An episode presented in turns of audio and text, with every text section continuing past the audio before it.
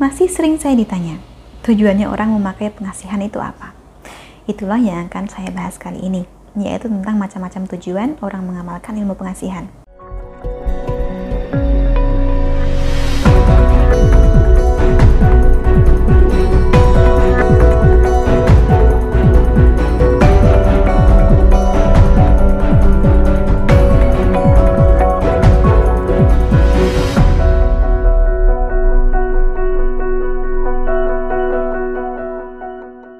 Salam Rahayu, dengan Dewi Sundari di sini.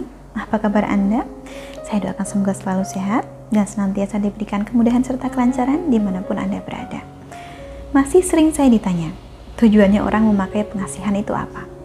Itulah yang akan saya bahas kali ini, yaitu tentang macam-macam tujuan orang mengamalkan ilmu pengasihan, atau bahkan ilmu P L N. Terlebih dulu, perlu saya tekankan dulu bahwa istilah pengasihan ini adalah istilah luasnya.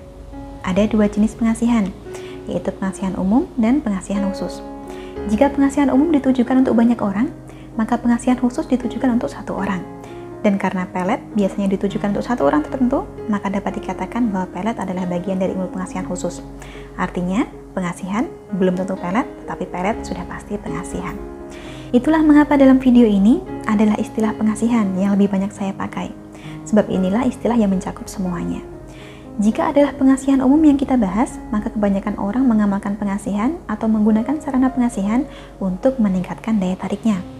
Juga meningkatkan kepercayaan dirinya, agar tampil lebih menarik di hadapan semua orang, termasuk lawan jenis. Tetapi kaitannya dengan pengasihan khusus, maka tujuannya adalah memikat satu hati orang tertentu yang dituju. Nah, mengapa orang merasa perlu atau ingin memikat satu hati orang tertentu? Alasannya bisa macam-macam. Contohnya, yang pertama, adalah karena orang yang dikasihi ini sangat sulit didekati. Ibaratnya baru mau mendekat saja, yang bersangkutan sudah menjauh duluan. Dalam hal ini, maka dimaksudkan agar si target yang dituju bisa bersikap lebih terbuka dan menerima niat baik kita.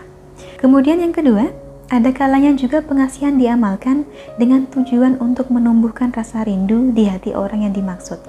Kalau tujuan yang ini, target yang dimaksud biasanya sudah pernah ada hubungan dengan si pelaku pengasihan. Entah sudah pernah dekat atau bahkan sudah pernah menjadi pasangan. Selanjutnya yang ketiga, tidak jarang pengasihan dijadikan solusi ketika ada persaingan. Misalnya Anda menyukai seseorang, yang mana orang ini disukai juga oleh orang lain, atau bahkan disukai oleh banyak orang. Tidak hanya ditujukan untuk memikat seseorang yang belum menjadi milik kita, pengasihan juga tidak jarang ditujukan untuk mengikat kesetiaan seseorang yang memang sudah berstatus pasangan kita, agar tidak berpindah ke lain hati meskipun terpisah jarak yang jauh, meskipun lama tidak berjumpa.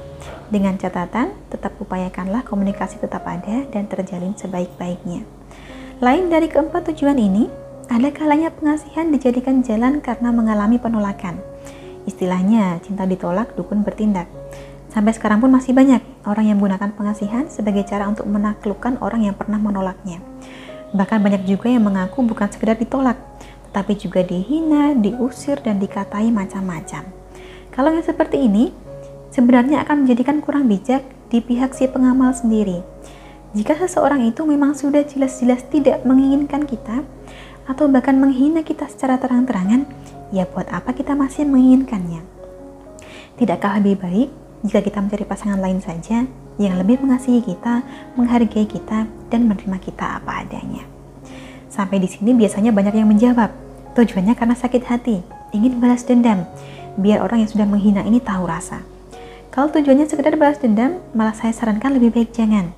Buat apa? Lebih baik fokus pada kehidupan dan kebahagiaan kita sendiri saja.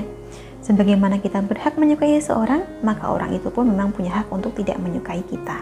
Anggaplah perlakuannya terhadap kita sebagai bagian dari rupa-rupa kehidupan di dunia. Jadikan pengalaman dan pelajaran, agar kedepannya kita lebih bijaksana. Tidak lagi menaruh hati pada orang yang ujung-ujungnya hanya menyakiti kita. Beberapa hal inilah kira-kira yang paling sering menjadi tujuan mengamalkan ilmu pengasihan, atau menggunakan sarana pengasihan. Jika saat ini Anda sendiri sedang merasa membutuhkan pengasihan sebagai pegangan, tapi belum tahu yang paling cocok pengasihan yang mana, yang seperti apa, boleh konsultasikan dengan menghubungi nomor yang tertera di layar. Perkenalkan diri Anda dan sampaikan keperluan Anda seperti apa. Sebagai contoh, pengasihan yang dipakai untuk mendekati orang baru tidak sama dengan amalan yang dipakai untuk mengembalikan perasaan mantan. Ibaratnya berobat, beda penyakit ya beda resepnya. Harapannya agar saran yang diberikan dapat menjadi solusi yang tepat untuk Anda. Kurang lebihnya demikianlah yang dapat saya sampaikan. Terima kasih banyak telah menyaksikan. Sampai jumpa di kesempatan selanjutnya dan salam rahayu.